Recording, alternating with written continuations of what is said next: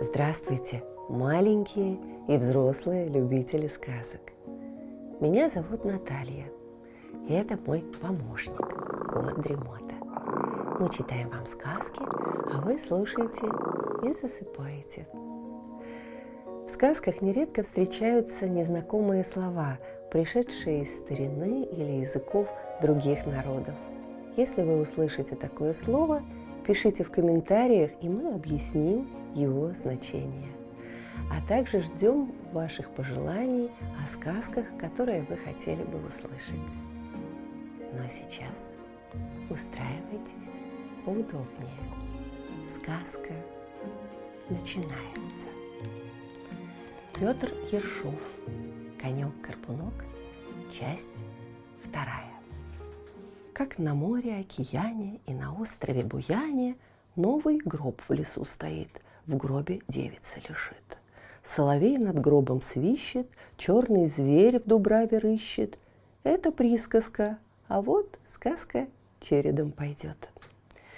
Ну, как видите, миряне, православно-христиане, наш удалый молодец затесался во дворец.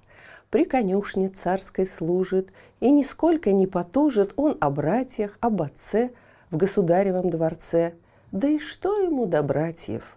Красных шапок, сапогов, чуть не десять коробов, ест он сладко, спит он столько, что раздолье да и только – вот недели через пять начал спальник примечать. Надо молвить, этот спальник до Ивана был начальник над конюшней надо всей, из боярских слыл детей. Так не диво, что он злился на Ивана и божился, хоть пропасть, а пришельца потурить вон из дворца. Но лукавство сокрывая, он для всякого случая притворился плут глухим, близоруким и немым. Сам же думает, постой-ка, я те двину, не умой-ка. Так недели через пять спальник начал примечать, что Иван коней не холит и не чистит и не школит, но при всем том два коня словно лишь из-под гребня – чисто-начисто обмыты, гривы в косы перевиты, челки собраны в пучок, шерсть, ну, лоснится, как шелк. В стойлах свежая пшеница, словно тут же и родится, и в чинах больших сыта, будто только налита. Что за притча тут такая, спальник думает, вздыхая. Уж не ходит ли постой к нам проказник домовой – Дай-ка я под караулю, а не что, так я и пулю, не смигнув, умею слить, лишь бы дурня уходить. Донесу я в думе царской, что конюшей государской басурманин, ворожей, чернокнижник и злодей, что он с бесом хлеб-соль водит, в церковь Божию не ходит, католицкий держит крест и постами мясо ест. Тот же вечер этот спальник, прежний конюших начальник, в стойло спрятался тайком и обсыпался овсом. Вот и полночь наступила. У него в груди заныло. Он ни жив, ни мертв лежит, сам все в дырочку глядит. Ждет суседки. Чу! В самом деле двери глухо заскрипели, кони топнули, и вот входит старый коновод. Дверь задвижкой запирает, шапку бережно скидает, на окно ее кладет, и из шапки той берет в три завернутые трепицы царский клад, перо жар птицы. Свет такой тут заблистал, что чуть спальник не вскричал, и от страху так забился, что овес с него свалился. Но суседке невдомек. Он кладет перо в сусек, чистить коней начинает, умывает, убирает, гривы длинные плетет, разные песенки поет. А меж тем, свернувшись клубом, поколачивая зубом, смотрит спальник в полуглаз на Творца ночных проказ. Что за бес? Ничто нарочно Прирядился плут полношный, нет рогов, ни бороды, Рыжий парень, хоть куды, Волос гладкий, сбоку ленты, на рубашке пузументы, Сапоги, как Ал Софьян, ну, точнёхонько Иван. Что за диво? Смотрит снова наш глазей на домового. «Э, так вот что!» — наконец проворчал себе хитрец. «Ладно, Завтра ж царь узнает, что твой глупый ум скрывает. Подожди лишь только дня, будешь помнить ты меня. А Иван, совсем не зная, что ему беда такая угрожает, все плетет гривы в косы да поет. И, убрав их, в оба чана нацедил сыты медвяной и насыпал до полна белоярого пшена.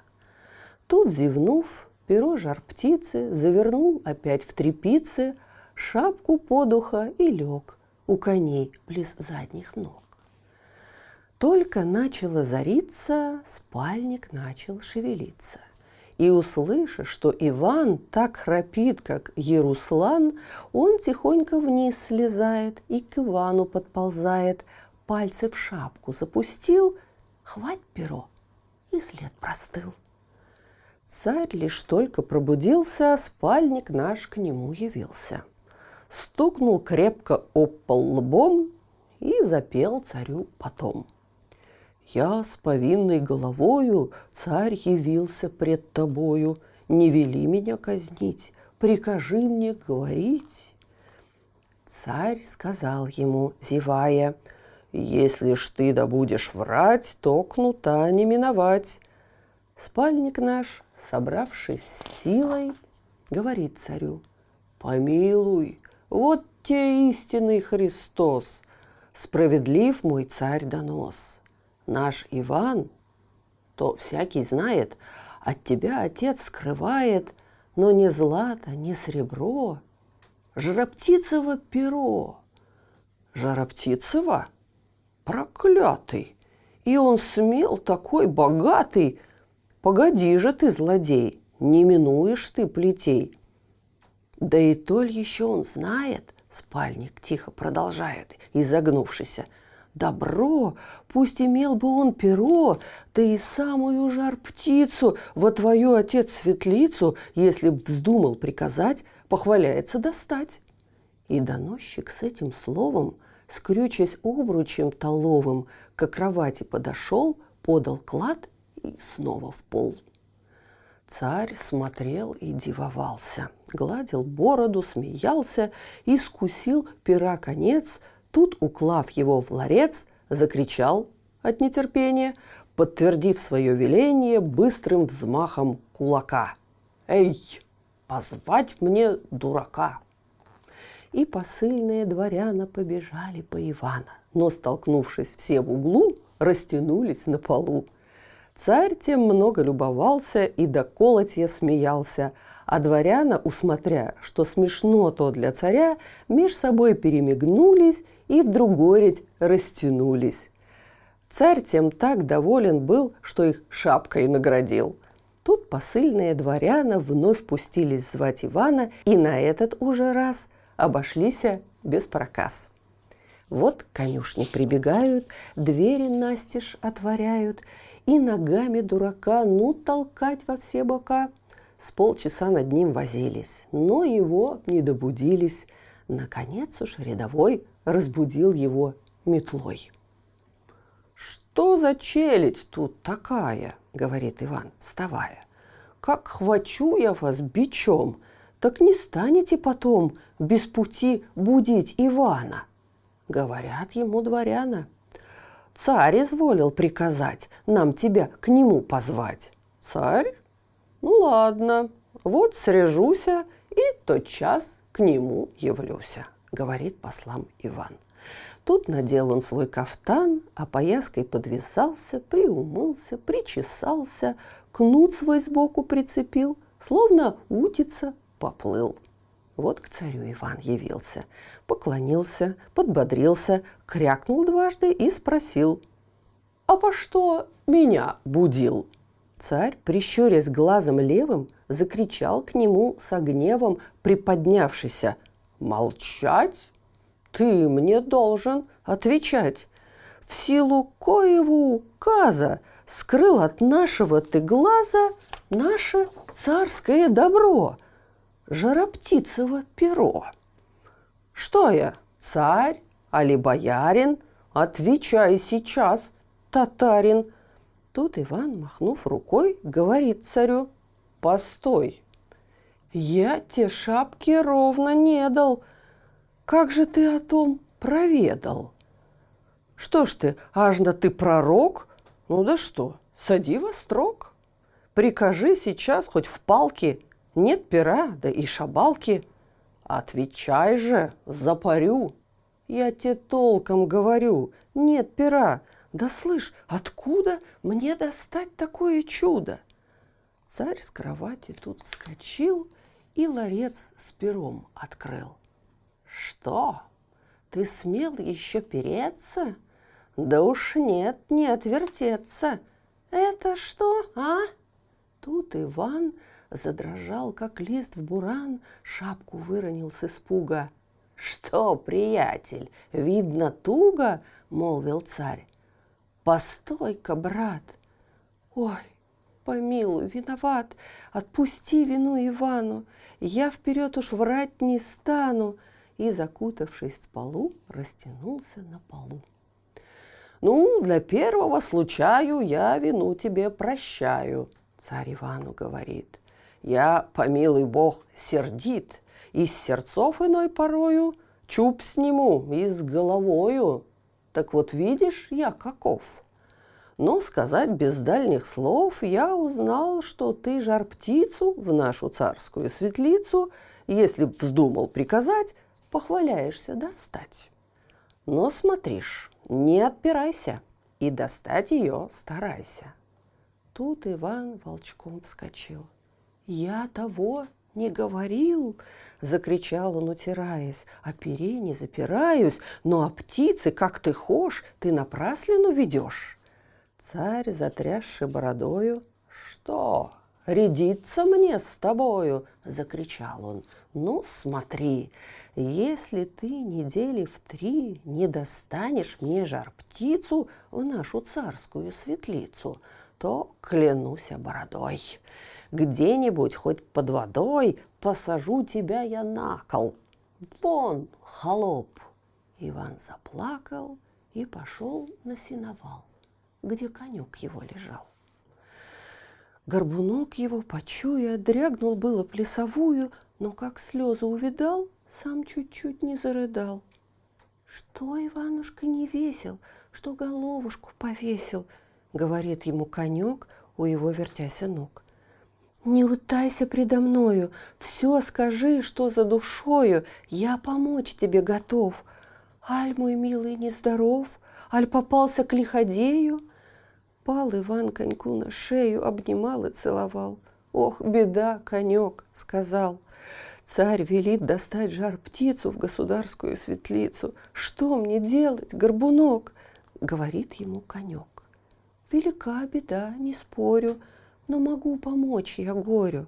От того беда твоя, что не слушался меня. Помнишь, ехав в град столицу, ты нашел перо жар птицы. Я сказал тебе тогда, не бери, Иван, беда. Много-много непокою принесет оно с собою. Вот теперь ты узнал, правду ли я тебе сказал. Но сказать тебе по дружбе – это службишка, не служба – Служба все, брат, впереди. Ты к царю теперь поди и скажи ему открыто. Надо, царь, мне два корыта, белоярого пшена, до заморского вина. Довели поторопиться. Завтра только зазариться мы отправимся в поход. Вот Иван к царю идет, говорит ему открыто. Надо, царь, мне два корыта белоярого пшена до заморского вина – Довели поторопиться, завтра только зазариться мы отправимся в поход. Царь тот час приказ дает, чтоб посыльные дворяна все сыскали для Ивана. Молодцом его назвал и счастливый путь сказал. На другой день утром рано разбудил конек Ивана. «Эй, хозяин, полно спать, время дело исправлять!» Вот Иванушка поднялся, в путь дорожку собирался, взял корыто и пшено, и заморское вино, потеплее приоделся, на коньке своем уселся, вынул хлеба ломоток и поехал на восток доставать тою жар-птицу. Едут целую седмицу. Напоследок, в день осьмой, приезжают в лес густой. Тут конек сказал Ивану – ты увидишь здесь поляну. На поляне той гора, вся из чистого серебра. Вот сюда-то до зорницы прилетают жары птицы из ручья воды испить. Тут и будем их ловить. И, окончив речь, к Ивану выбегает на поляну. Что за поле? Зелень тут, словно камень изумруд, Ветерок над нею веет, так вот искорки и сеет, а по зелени цветы несказанной красоты. Посреди же той поляны, словно облачные станы, возвышается гора, вся из чистого серебра. Солнце летними лучами красит всю ее зарями, в сгибах золотом бежит, на верхах свечой горит. Вот конек по косогору поднялся на эту гору, версту другу пробежал, устоялся и сказал. Скоро ночь, Иван, начнется, и тебе стеречь придется. Ну, в корыто лей вино, и с вином мешай пшено. А чтоб быть тебе закрыту, ты к другому сядь к корыту. В тихомолку примечай, да смотри же, не зевай – до восхода, слышь, зорницы прилетят сюда жар птицы и начнут пшено клевать, да по-своему кричать. Ты, которая поближе, и схвати ее, смотри же, а поймаешь птицу жар и кричи на весь базар, я тот час к тебе явлюся. Ну а если обожгуся, говорит коньку Иван, расстилая свой кафтан, рукавички взять придется, чай плутовка больно жгется – Тут конек из глаз исчез, а Иван, кряхтя, подлез под дубовое корыто и лежит там, как убитый. Вот полночную порой свет разлился под горой, будто полдни наступают, жары птицы налетают. Стали бегать и кричать, и пшено с вином клевать. Наш Иван, от них закрытый, смотрит птицы с-под корыта и толкует сам с собой, разводя вот так рукой. Тьфу ты, дьявольская сила, эк их дряней привалила. Чай их тут десятков спять, кабы всех переимать, то-то было бы поживы. Нечем молвить, страх красивый, ножки красные у всех, а хвосты-то сущий смех, чай таких у куриц нету. А уж сколько парень свету, словно батюшки на печь. И, скончав такую речь, наш Иван, кряхтя с надсады, вылез кое-как из засады, копшину с вином подполз, хвать! Одну из птиц за хвост. «Ой, конечек, горбуночек, прибегай скорей, дружочек, я ведь птицу-то поймал!» Так Иван-дурак кричал. Горбунок тотчас явился. «Ай, хозяин, отличился!» — говорит ему конек. «Ну, скорей ее в мешок, да завязывай тужее, а мешок привесь на шею, надо нам в обратный путь». «Нет, дай птиц-то мне пугнуть», — говорит Иван. «Смотри-ка, вишь, надселись от крика». И, схвативший свой мешок, хлещет вдоль и поперек. Ярким пламенем сверкая, встрепенулась вся стая, кругом огненным свелась и за тучи понеслась. А Иван наш вслед за ними рукавицами своими так и машет и кричит, словно щелоком облит. Птицы в тучках потерялись, наши путники собрались, уложили царский клад и вернулись назад. Вот приехали в столицу. Что, достал ли ты жар птицу? Царь Иван говорит. Сам на спальника глядит. А уж тот ничто от скуки и скусал себе все руки. Разумеется, достал, наш Иван царю сказал, где ж она? Постой немножко. Прикажи сперва окошко в почевальне затворить, знаешь, чтоб темень сотворить. Тут дворяна побежали и окошко затворяли. Вот Иван мешок на стол. Ну-ка, бабушка, пошел. Свет такой тут вдруг разлился, что весь двор рукой закрылся. Царь кричит на весь базар. «Ах ты, батюшки, пожар!» Эй, решетчатых зывайте, заливайте, заливайте. Это, слышь, ты не пожар, это свет от птицы жар, молвил ловчий моря со смеху. Видишь, знатную потеху я привез тебе, государь, говорит Ивану царь.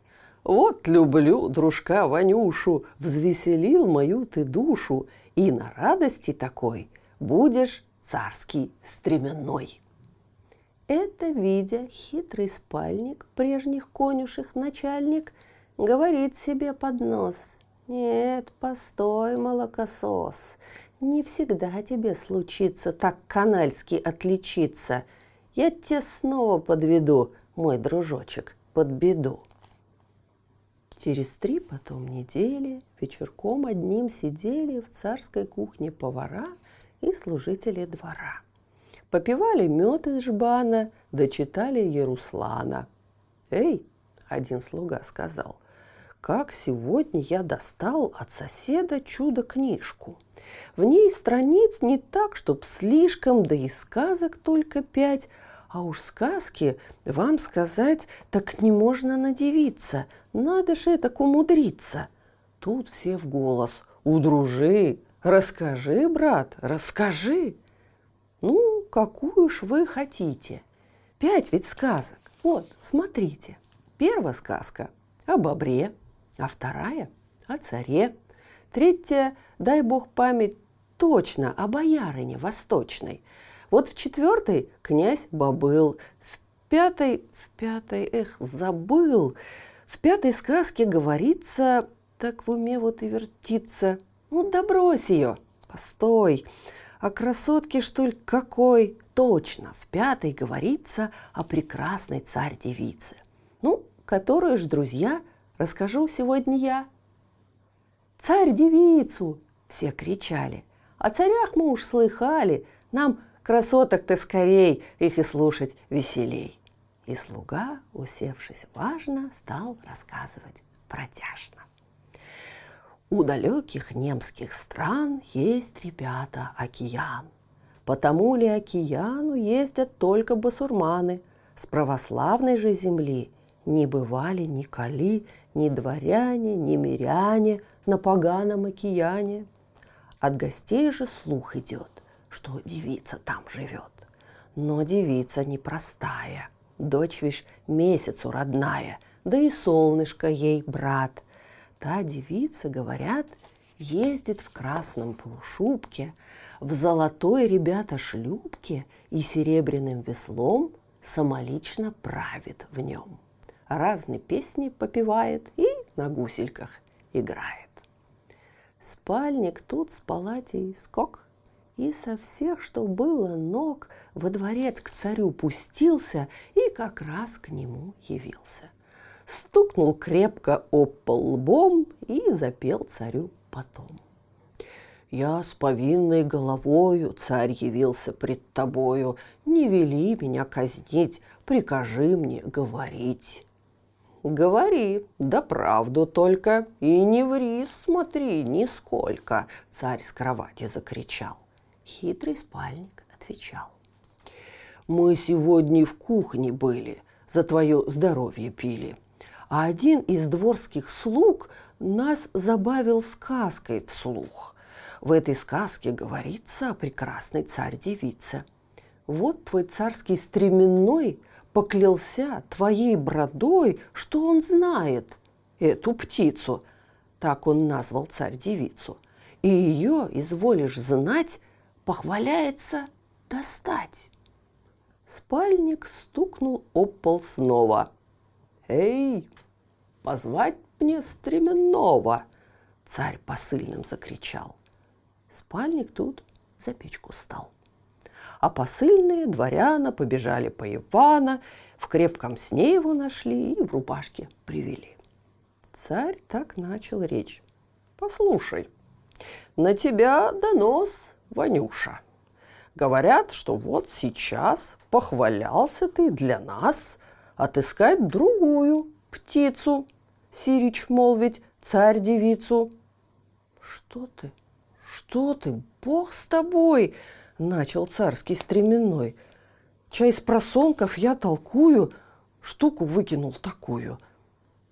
Да хитри себе как хошь, а меня не проведешь. Царь, затрясший бородою. «Что, рядиться мне с тобою?» – закричал он. «Ну, смотри, если ты недели в три не достанешь царь-девицу в нашу царскую светлицу, то, клянусь бородой, где-нибудь хоть под водой посажу тебя я на кол. Вон, холоп!» Иван заплакал и пошел на сеновал, где конек его лежал. «Что, Иванушка, не весел?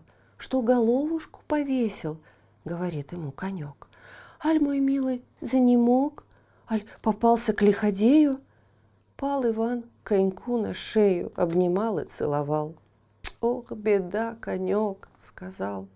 «Царь велит в свою светлицу мне достать, слышь, царь-девицу!» «Что мне делать, горбунок?» — говорит ему конек. Велика беда, не спорю, но могу помочь я горю. От того беда твоя, что не слушался меня. Но сказать тебе по дружбе – это службишка, не служба. Служба все, брат, впереди. Ты к царю теперь поди и скажи – ведь для поимки надо, царь, мне две ширинки, шитый золотом шатер да обеденный прибор, весь заморского варенья и сластей для прохлаждения. Вот Иван к царю идет и такую речь ведет. Для царевниной поимки надо, царь, мне две ширинки, шитый золотом шатер да обеденный прибор, весь заморского варенья и сластей для прохлаждения. Вот давно бы так, чем нет, Царь с кровати дал ответ и велел, чтобы дворяна все сыскали для Ивана. Молодцом его назвал и счастливый путь сказал. На другой день утром рано разбудил конек Ивана. «Эй, хозяин, полно спать, время дело исправлять!» Вот Иванушка поднялся, в путь дорожку собирался, взял ширинки и шатер, да обеденный прибор, весь заморского варенья и сластей для прохлаждения. Все в мешок дорожный склал и веревкой завязал. Потеплее приоделся, на коньке своем уселся, вынул хлеба ломоток и поехал на восток по Тайоле царь-девицу едут целую седмицу, напоследок в день осьмой приезжают в лес густой. Тут сказал конек Ивану, вот дорога к океану, и на нем-то круглый год та красавица живет. Два раза она лишь сходит с океана и приводит долгий день на землю к нам. Вот увидишь завтра сам и, окончив речь, к Ивану выбегает к океану, на котором белый вал одинешенек гулял. Тут Иван с конька слезает, а конек ему вещает. «Ну, раскидывай шатер, на ширинку ставь прибор из заморского варенья и сластей для прохлаждения. Сам ложись за шатром, да смекай себе умом. Видишь, шлюпка вон мелькает, то царевна подплывает. Пусть в шатер она войдет, пусть покушает, попьет. Вот как в гусле заиграет, знаешь, время наступает. Ты тот час в шатер вбегай, ту царевну захватай и держи ее сильнее, да зови меня скорее. Я на первый твой приказ прибегу к тебе как раз и поедем. Да смотри же, ты гляди за ней поближе, если ж ты ее проспишь, так беды не избежишь. Тут конек из глаз сокрылся, за шатер Иван забился, и давай дыру вертеть, чтоб царевну подсмотреть. Ясный полдень наступает. Царь-девица подплывает, входит с гуслями в шатер и садится за прибор. Хм, так вот та царь-девица, как же в сказках говорится, рассуждает стременной, что куда красна собой царь-девица, так что дива. Это вовсе не красиво, и бледна-то, и тонка, чай в обхват-то три вершка, а ножонка-то, ножонка, тьфу ты, словно у цыпленка. Пусть полюбится кому, я и даром не возьму. Тут царевна заиграла и столь сладко припевала, что Иван, не зная как, прикорнулся на кулак. И под голос тихий, стройный засыпает преспокойно. Запад тихо догорал. Вдруг конек над ним заржал и, толкнув его копытом, крикнул голосом сердитым. «Спи, любезный, до звезды, высыпай себе беды! Не меня ведь встернут на кол!» Тут Иванушка заплакал и, рыдаючи, просил, чтоб конек его простил. «Отпусти вину Ивану, я вперед уж спать не стану!» «Ну уж, Бог тебя простит!» — Горбунок ему кричит — все поправим. Может статься, только чур не засыпаться. Завтра рано поутру к златошвейному шатру приплывет опять девица меду сладкого напиться. Если ж снова ты заснешь, головы уж не снесешь. Тут конек опять сокрылся, а Иван сбирать пустился острых камней и гвоздей от разбитых кораблей для того, чтобы уколоться, если вновь ему вздремнется. На другой день поутру к златошвейному шатру царь-девица подплывает, шлюпку на берег бросает, входит с гуслями в шатер и садится за прибор. Вот царевна заиграла и столь сладко припевала, что Иванушке опять захотелось поспать. «Ну, постой же ты, дрянная!» — говорит Иван, вставая. «Ты в другой раз не уйдешь и меня не проведешь». Тут в шатер Иван вбегает, косу длинную хватает. Ой, беги, конек, беги, горбунок мой, помоги. В миг конек к нему явился. Ах, хозяин, отличился! Ну, садись же ты скорей, да держи ее плотней. Вот столицы достигает. Царь к царевне выбегает, за белы руки берет, во дворец ее ведет и садит за стол дубовый, и под занавес шелковый в глазки с нежностью глядит, сладкие речи говорит. Бесподобная девица, согласись быть царица, я тебя едва узрел, сильно страстью воскипел. Соколины твои очи не дадут мне спать средь ночи, и во время бела дня – Ох, измучают меня. Молви ласковое слово. Все для свадьбы уж готово. Завтра ж утром, Светик мой, обвенчаемся с тобой и начнем жить, припевая. А царевна молодая, ничего не говоря, отвернулась от царя. Царь нисколько не сердился, но сильнее еще влюбился – на колен пред нею встал, ручки нежно пожимал и болясы начал снова. «Молви, ласковое слово, чем тебя я огорчил, а ли тем, что полюбил?» «О, судьба моя плачевна!» — говорит ему царевна. «Если хочешь взять меня, то доставь ты мне в три дня перстень мой из океана». «Эй, позвать ко мне Ивана!» Царь поспешно закричал и чуть сам не побежал. Вот Иван к царю явился. Царь к нему обратился и сказал ему, «Иван, поезжай на океан. В океане том хранится перстень, слышь ты, царь девицы.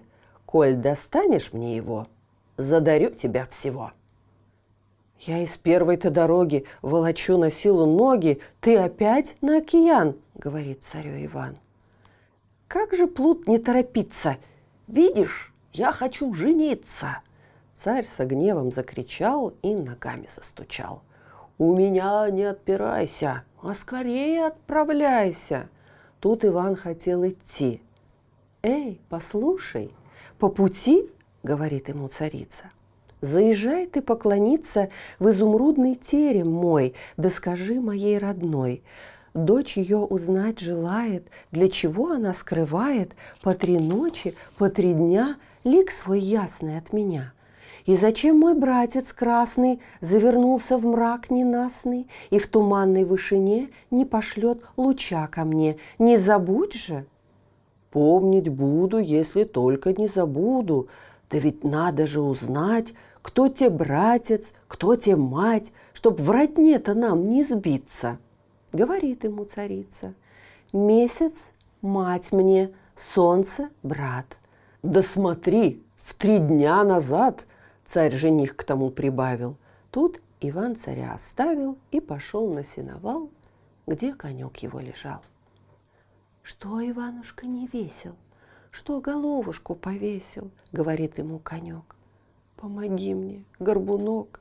Видишь, вздумал царь жениться – знаешь, на тоненькой царице так и шлет на океан, говорит коньку Иван. Дал мне сроку три дня только. Тут попробовать изволька перстень дьявольский достать. Довелела заезжать эта тонкая царица, где-то в терем поклониться, солнцу, месяцу притом, и спрашать кое об чем. Тут конек. Сказать по дружбе – это службишка, не служба – Служба все, брат, впереди. Ты теперь а, спать поди. А на завтра утром рано мы поедем к океану. На другой день наш Иван, взяв три луковки в карман, потеплее приоделся, на коньке своем уселся и поехал в дальний путь. Дайте, братцы, отдохнуть. Продолжение сказки – в следующем выпуске. Сейчас слышите? Кот Дремота запел свою песенку. Это значит, что пора засыпать. Мы обязательно встретимся снова. Ну а сейчас спокойной ночи.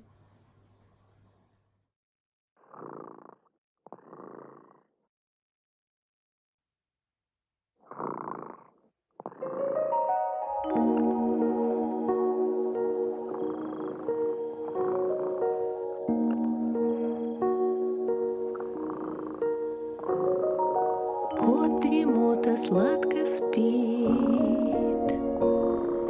Песенку свою урчит.